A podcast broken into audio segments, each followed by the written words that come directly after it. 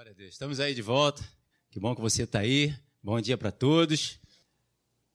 Temos falado aí, né, aos domingos, quando tem oportunidade, sobre o Sermão da Montanha.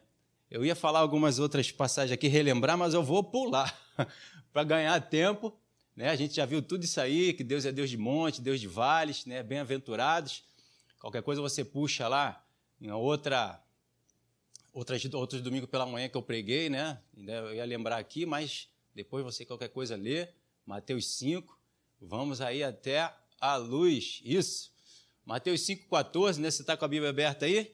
Você busca aí, me acompanha. Se não, vai só ouvindo, mas é bom você acompanhar para saber o que a gente fala aqui é o que está escrito. Não é da nossa mente, não é do nosso, né, nosso querer, não. É tudo inspirado pelo maravilhoso Espírito Santo de Deus. Olha, você perdeu ontem, irmão, você que não veio aqui, adoração e fogo adoramos e o fogo caiu do céu, movendo a gente grandiosamente, poderosamente. Saímos daqui renovado. Você não pede aí batismo com fogo, irmão? E quando o fogo vem, você correu dele? Não corre, não. E Deus me deu uma, uma mensagem aí que, se Deus quiser, na quarta-feira, vou trazer, compartilhar com você sobre esse fogo aí que de sarça queimando, enfim. Deixar para quarta-feira. Então, a Bíblia diz no, em Mateus 5,14, né? Nós, eu e você, somos a luz do que estamos aqui no mundo. Não se pode esconder a cidade edificada sobre um monte. Né? E diz ali no versículo 15: Nem se acende uma candeia para colocar debaixo do alqueire, mas no velador, e alumia todos os que se encontram na casa. Salmos 119, 5 diz: Lâmpada para os meus pés e a tua palavra e luz para os meus caminhos. Então nós somos a luz que estamos aqui no mundo. Não somos nós em si, de nós mesmos, que brota essa luz, né? Mas nós recebemos essa luz do alto, recebemos essa luz da palavra, da parte de Deus, que está contida aqui na Bíblia, né? Que Jesus trouxe para nós e foi registrado para que nós possamos receber essa iluminação e refleti-la. Compartilhar, transmitir essa luz, transmitir essa verdade que não existia anteriormente tinha até a palavra, mas não tinha o Espírito Santo movendo, né? Como hoje está tão intensamente no nosso interior, nas nossas vidas. Nós hoje somos templo sagrado do Espírito Santo. Temos o Espírito para receber a comunicação do Espírito Santo e entender, coisa que no passado eles não tinham. Tinha o Espírito Santo, que vinha sobre eles, tinha a palavra, lei que era dita por, por, por Moisés e, enfim, por Deus, mas não tinha a capacidade da interpretação do entendimento, porque eles ainda estavam numa situação natural, carnal, velha criatura, que caiu lá no pecado de Adão e Eva. Mas nós hoje estamos nessa condição de viver essa nova vida, essa nova história, essa nova cultura, né, como eu falo sempre aqui, do céu sobre a nossa vida, já aqui nesse ambiente, nesse lugar. Para que você viva em novidade de vida, não é isso? Você vivia com um tipo de vida caída, desprezada, quebrada né, pelo, pela desobediência. Mas hoje nós estamos com o espírito que clama a Pai, que quer obedecer ao Pai, que tem prazer na palavra de Deus, na vontade de Deus, nos propósitos, nos objetivos de Deus e não do homem mais, que é infinitamente melhor os propósitos de Deus do que os nossos. Amém? Amém? E vimos então aí a palavra de Deus é a luz que precisamos refletir. Nós não podemos refletir, né, a luz do mundo, porque a luz do mundo é trevas. A luz do mundo não tem nada com Deus. O que o mundo diz e mostra que é bom, que é agradável, que é, é, é prazeroso, na verdade, se nós buscarmos em Deus, que é a fonte da única verdade, que é o único Deus que existe, o conhecimento do mundo é loucura para Deus. E o conhecimento de Deus é loucura para o mundo. Então, se eu busco em Deus as coisas do mundo, ele vai estar dizendo: louco, para quem você está preparando a tua, tua alma? Ainda hoje pedirão a tua alma. Para quem você está preparando? Para o Senhor, vivendo segundo oposto à vontade de Deus? Nos relacionamentos, na nossa casa, enfim, você já sabe de tudo isso? Então é loucura a gente buscar a Deus para conquistar as coisas do mundo. Não que a gente não possa viajar, tudo isso aí, irmão. Mas a nossa prioridade, o nosso foco, a nossa intenção é buscar a Deus para cumprir e colocar em prática a vontade dele. Amém? E assim nós vamos vivendo em liberdade. Aí eu trouxe aquela ilustração né, do diamante e do carvão. E diz lá: o diamante é um mineral raro, bem possu é, belo, possuidor de consistência e brilho único, capaz de atingir valores de mercado altíssimo. E o material mais duro e resistente na natureza só pode ser riscado por outro diamante. Então Deus nos tornou espírito, para que o espírito, aquilo que viesse nos comunicar em espírito, pudesse escrever nas nossas vidas. Paulo diz que nós somos cartas vivas, escritas, aleluia, pelo Espírito Santo. Então, uma coisa tão eterna, tão poderosa, só poderia né, recebermos da parte dele se nós formos, fôssemos transformados, assim como o Senhor nos transformou. Tirou nosso coração de pedra, coração de carne, restaurou o espírito, para agora tudo que ele comunicar a gente possa receber e viver em, em paz, em amor, em harmonia. Amém? Por isso que eu gostei muito dessa dinâmica aqui, dessa ilustração do diamante com o carvão. Já o carvão é uma das espécies de rocha mais frágil que há, de acordo é, de cor opaca e abundante em um material absolutamente comum, trivial, com pouco valor de mercado. São substâncias que têm a mesma composição do ponto de vista físico-químico. Carvão e diamante são praticamente idênticos. Você olhando sem ter essas informações, você iria ver que era algo idêntico? O carvão e o diamante, não, é totalmente diferente. Mas do ponto de vista químico, são idênticos. O homem espiritual, o homem de Deus e o homem do mundo, você olhando naturalmente, são idênticos. Olha para você como era antes e olha para você agora que aceitou Jesus. O que, que mudou? Eu era um pouco mais novo, tinha um pouco mais de cabelo, caiu um pouco mais. Mas é a mesma pessoa, naturalmente falando. Fisicamente falando, mesma pessoa. Mas no mundo, eu era daquele jeito ali, eu e você. Opaco, sem brilho, sem cor, sem sabor, sem prazer, sem paz, sem alegria. Era dessa forma, eu e você. Mas depois que aceitamos ao Senhor Jesus, aleluia, viéramos um diamante.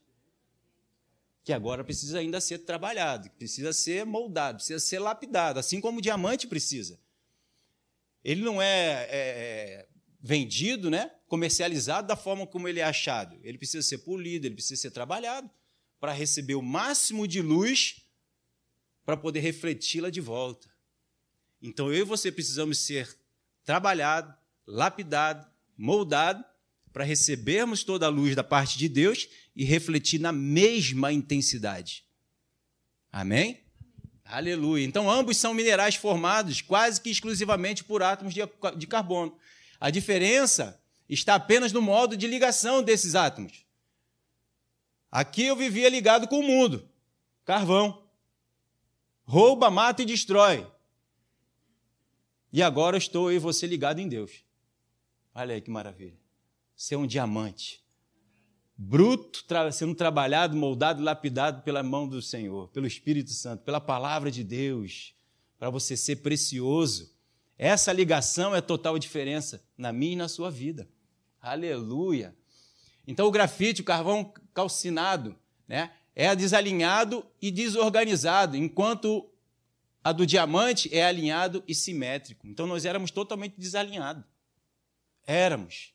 Fazíamos o que queria, o que passava na cabeça, o que um dizia, o que o outro dizia. Vamos lá, vamos aqui, a gente ia. Jesus diz: quem compararia essa geração? São como crianças correndo de um lado para o outro, sem saber para onde vai nem para onde vem. Mas agora não, nós agora com o Espírito Santo, ele nos conduz, o governo dele está sobre nossos ombros para nos balizar, para nos orientar, segundo o alvo que Deus tem preparado para mim e para você. Se desviarmos para a esquerda ou para a direita, vai ouvir uma voz por detrás dizendo: Esse é o caminho, andai por ele. Então nós temos agora uma baliza de Deus, para que nós venhamos acertar em tudo que nós fizermos. Aleluia! Te anima, não? Quando o carvão é submetido a pressões muito altas durante um tempo bastante longo, surge o diamante. Essa é uma necessidade que o cristão muitas vezes pede para.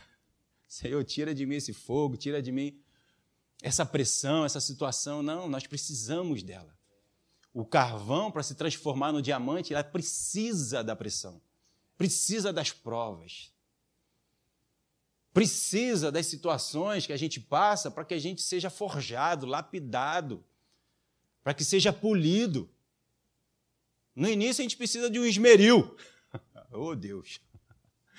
Mas depois uma lixazinha e ela tem os números, né? E vai vai sendo mais fininha, vai diminuindo.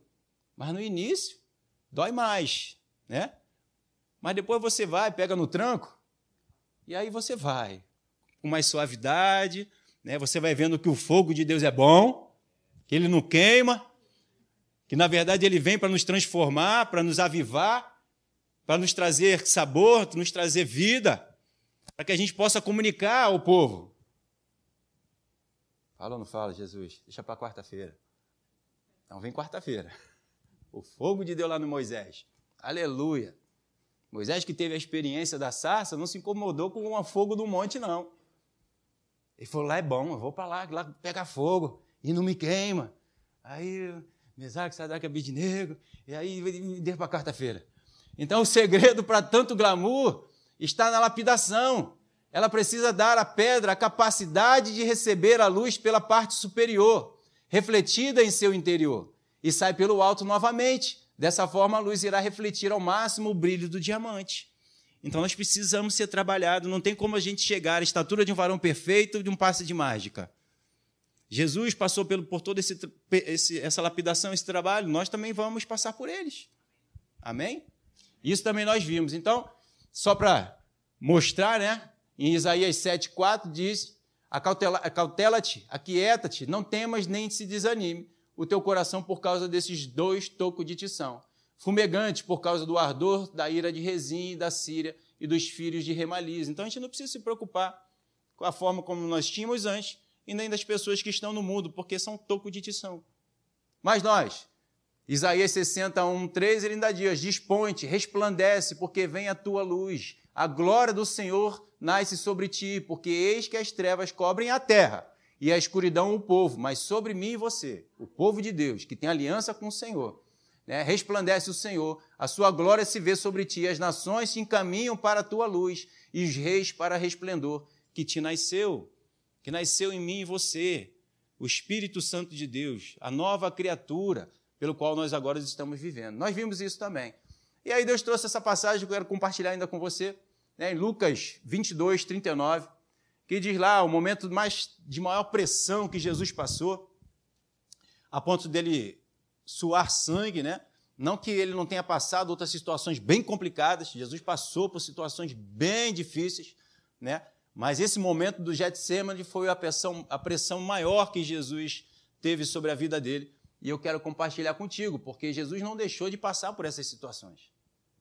Ele passou por elas. Ele não fugiu delas. Por mais que ele tenha orado, Senhor, se possível, passa de mim esse cálice, mas ele disse, contudo, seja feita a tua vontade. Ele enfrentou todas essas situações, porque ele sabia que maior é aquele que estava com ele do que aquele que estava no mundo. Ele sabia que, agindo o Senhor, ninguém impediria os planos e os propósitos de Deus se acontecer na vida de Jesus, que ele iria morrer, mas iria ressuscitar.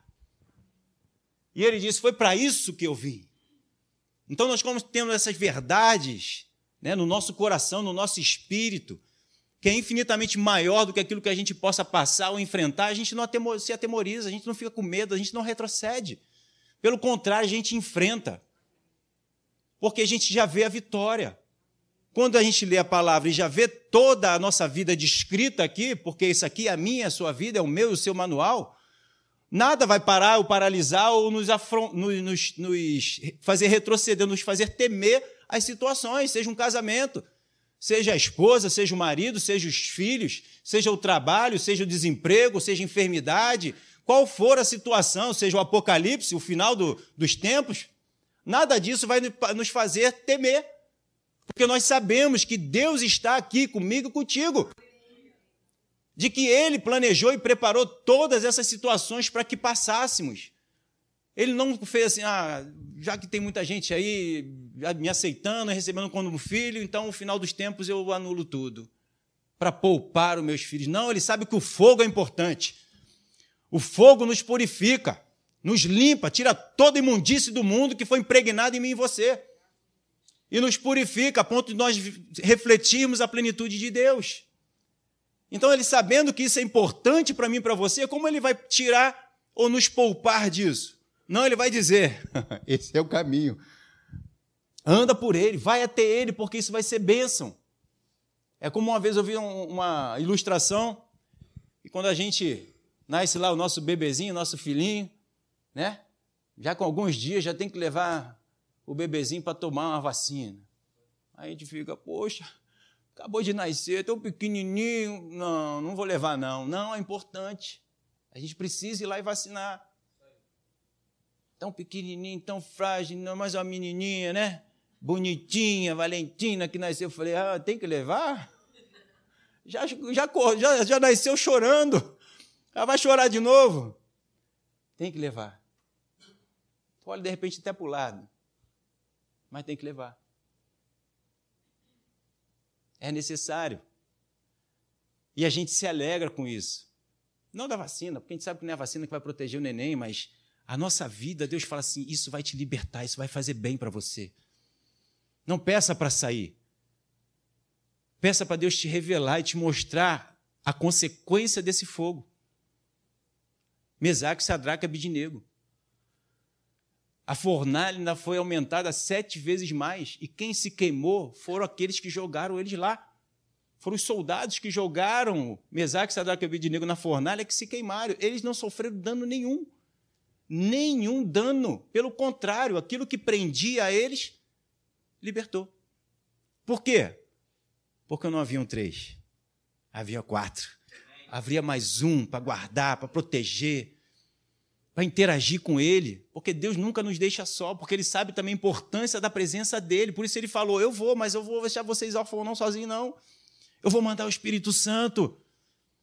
Eu vou mandar o consolador, eu vou mandar aquele que vai suprir a necessidade de vocês, que vai capacitar, que vai andar junto com vocês para que nenhum mal aconteça a vocês. Só que muitas vezes a gente acha que o fogo é um mal que está chegando e tá, vai nos consumir. Não vai. Amém? Então Jesus não saiu do Getsemane, ele foi lá. E a palavra Getsemane significa prensa de azeite. Aleluia. Hum? Ou seja, local de esmagamento. Aleluia, oh, glória. Vem me esmagar, Senhor. E tira de mim todo o sumo que é a tua presença, a tua palavra e a gente vai louvar e adorar.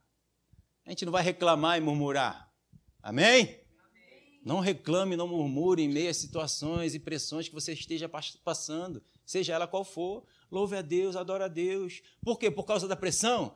Por causa do sofrimento? Por causa da angústia? Por causa da decepção? Por causa do, do, do que está quebrado? Não, porque Deus já te tirou disso. Amém. A carne reclamava e murmurava. Você louva e adora. Então ele te tirou dessa situação, dessa velha criatura que iria reclamar, murmurar, e te deu um espírito para você louvar e adorá-lo. Ele já te tirou dessa situação. Essa situação não pode mais te matar, te destruir. Antes matava e destruía, quebrava tudo. Você estava desorganizado, desalinhado, você estava ligado ao mundo que rouba, mata e destrói. Mas agora essas pressões já não causam mais essas situações, elas te dão liberdade, te dão vida, te dão transformação, transformação, te dão sabor, traz cor para a tua vida. Por isso nós somos luz nesse mundo. Por isso nós somos o sal. Está todo mundo passando pela mesma situação, por que, que tu está diferente? Por que, que mesmo as pressões você está aí com essa alegria, esses esse olhos brilhando? Na tua face tem uma coisa diferente, você só está agradecendo, só não está reclamando e murmurando? Não, porque Deus é a minha plenitude, é o que eu preciso, eu tenho Ele, está dentro de mim, eu tenho a salvação, eu tenho a eternidade, eu tenho o perdão, meus pecados foram perdoados. Hoje eu falo com Deus e ouço a voz de Deus. Não tem nada melhor do que isso. Hoje eu olho para a sarça pegando fogo e não me queimo, aquilo eu ouço uma voz ali e é no fogo que a gente ouve voz. Aí você quer brisa, sombra e água fresca. Você só vai escutar a voz de Deus no fogo. Moisés escutou a voz de Deus no fogo. Eu acho que agora você vai pedir a Deus para te colocar no fogo, não vai não? Como é que eu escuto a voz de Deus, pastor? Eu não consigo escutar a voz de Deus. Você está pedindo a ele para sair pra, no fogo, quer ficar na sombra e água fresca? Pede ele para te botar no fogo, tu vai escutar logo a voz dele. e quando o fogo vier, depois você não vai se incomodar. Quarta-feira.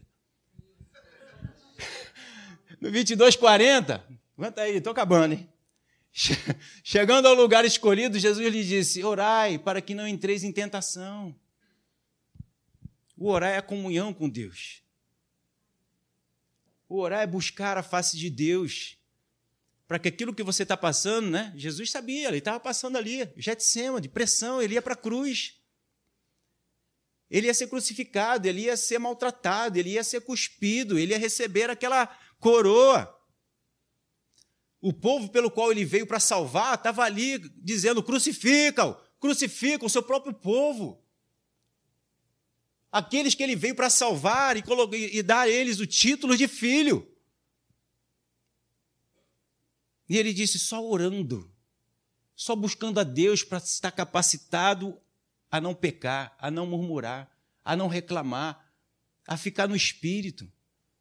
Porque só estando tão próximo de Deus para a gente entender como Deus entende, para a gente ver como Deus vê, para a gente sentir como o Senhor sente. É como eu falei aqui quarta-feira. Para obedecer até morte, morte de cruz, tem que ter os passos anteriores, se esvaziar, se colocar como servo, ser humilde.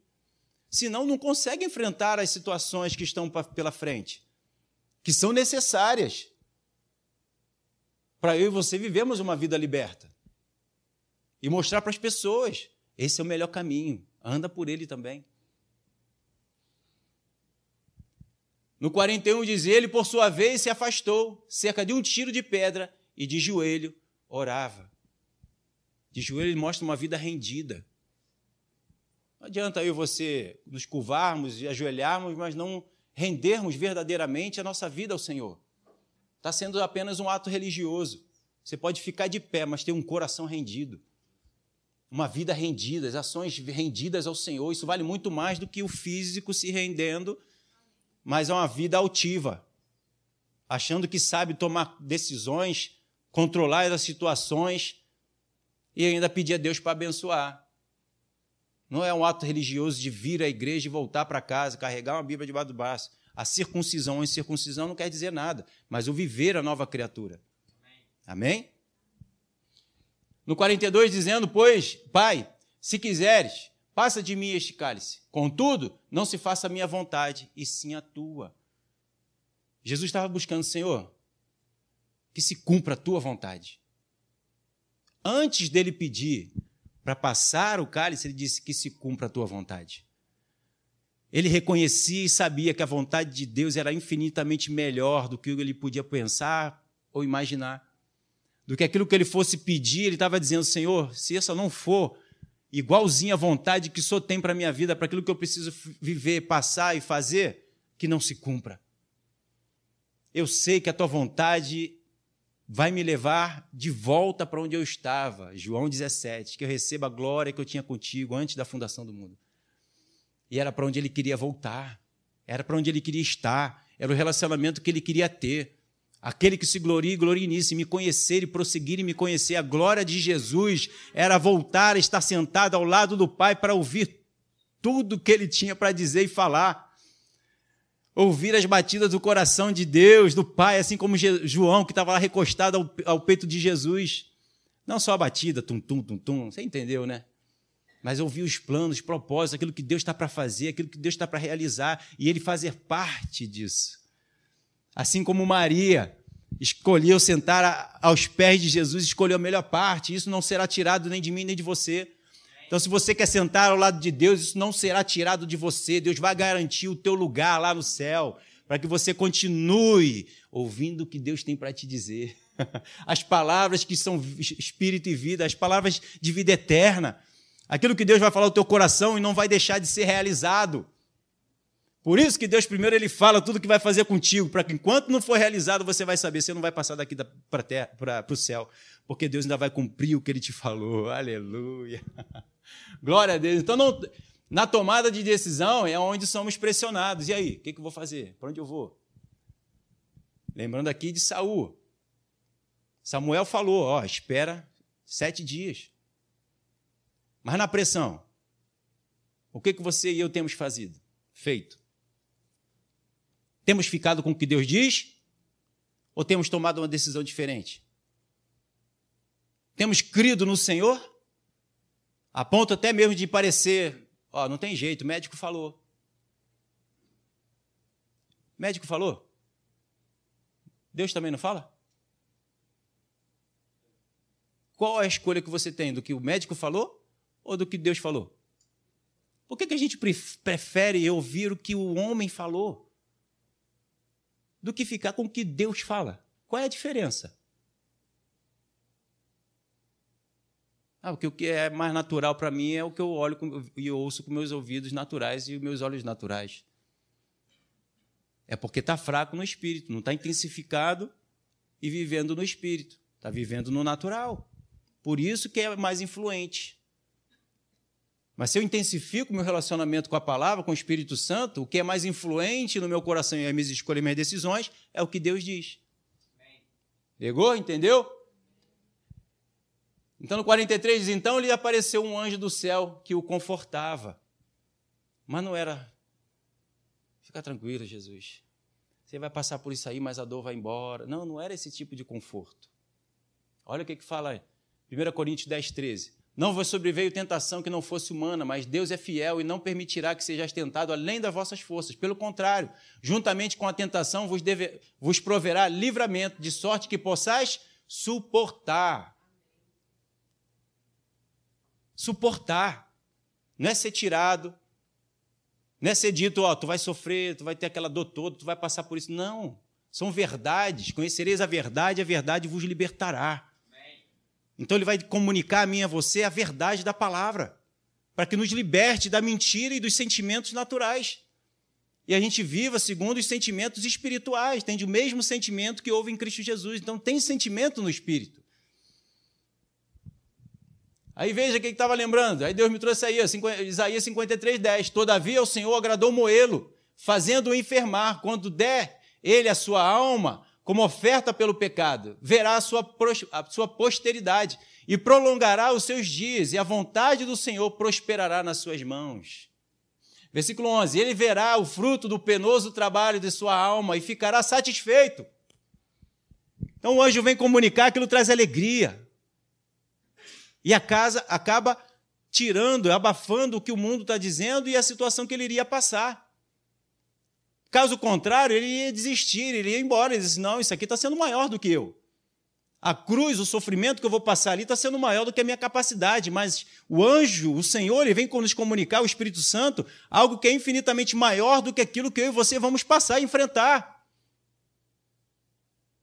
Por isso a necessidade de ouvir a palavra, de ter comunhão com o Espírito Santo, para ele comunicar para você isso aí que você está passando, ou vai passar, eu já te dei livramento, eu já te curei, já te salvei, já te libertei. A tua família é uma benção, teu filho é uma benção, teu filho já está salvo, teus pais já estão salvos. E aí? Aí você vê situações, olha para o familiar, para aquilo que não está de acordo com o que está na palavra ainda, mas você olha, pela palavra, todos já estão salvos. Todos já estão transformados, todos já estão avivados. A minha vida já é outra. Por quê? Porque está em alta. O anjo está falando contigo. E você está dando ouvido a ele. É. Pronto, acabou os problemas. Aleluia! Por isso, eu lhe darei muitos como a sua parte, e com os poderosos repartirá ele o despojo, porquanto derramou a sua alma na morte. Foi contado com os transgressores, contudo, levou sobre si o pecado de muitos e pelas transgressões intercedeu. Não foi isso que ele fez lá na cruz do Calvário? Senhor, não impute a ele esse pecado. Não é isso que ele está fazendo do lado de Deus? Sentado à destra de Deus e intercedendo por nós? Por quê? Porque ele sabe. Fica firme, filho. Continua firme, porque você vai morrer, mas vai ressuscitar. Essa, situa essa situação que você está passando é uma aparente morte, mas já está viva já está transformada, já está salva, já está recuperada. Você já tem saúde do alto da tua cabeça à planta dos teus pés. O teu marido, a tua esposa já estão salvos, recuperados, transformados. Já vivem uma nova vida em Cristo Jesus. Os seus filhos já estão salvos, trazidos para perto do Senhor de novo. Então, essas verdades que precisam estar em alta no meio e no teu coração. Mas isso não é do nada. Jesus estava sempre buscando ao Pai, orando, clamando, querendo ouvir o que Deus tinha para dizer em meio às situações que eles estavam para passar. Amém? Aleluia. Vamos ficar de pé. Só para parecer que está terminando. Eu gostei, está escrito isso, né? eu gosto dessa palavra. Então, 2 Coríntios, capítulo 1, versículo 3, para a gente fechar. Bendito seja Deus e Pai do nosso Senhor Jesus Cristo. O Pai de misericórdia e Deus de toda consolação. E Ele nos conforta em toda a nossa tribulação, para darmos consolo os que estiverem em qualquer. Aleluia. Não ficou nada de fora, englobou tudo. Não tem nenhuma situação que eu e você possamos passar que não está no controle de Deus, que Deus não tenha resposta, que Deus não te mostre a verdade, que isso aí é mentira, que não vai acontecer na tua vida, que você já passou dessa situação muito melhor, para a vida, para alegria, para paz, para transformação e salvação. A mesma forma como Jesus foi consolado, o anjo estava lá consolando, aleluia. O anjo estava consolando Jesus, e hoje o anjo está aqui nos consolando, trazendo a verdade.